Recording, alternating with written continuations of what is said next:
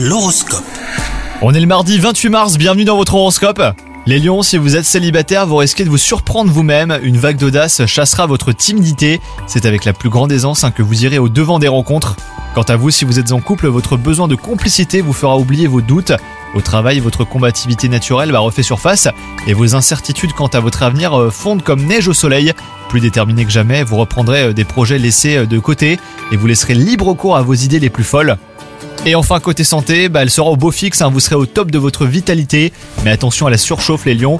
Enchaîner les activités sans vous octroyer de pause ne vous convient pas. La conservation de votre énergie ne se fera qu'à la condition d'écouter votre corps.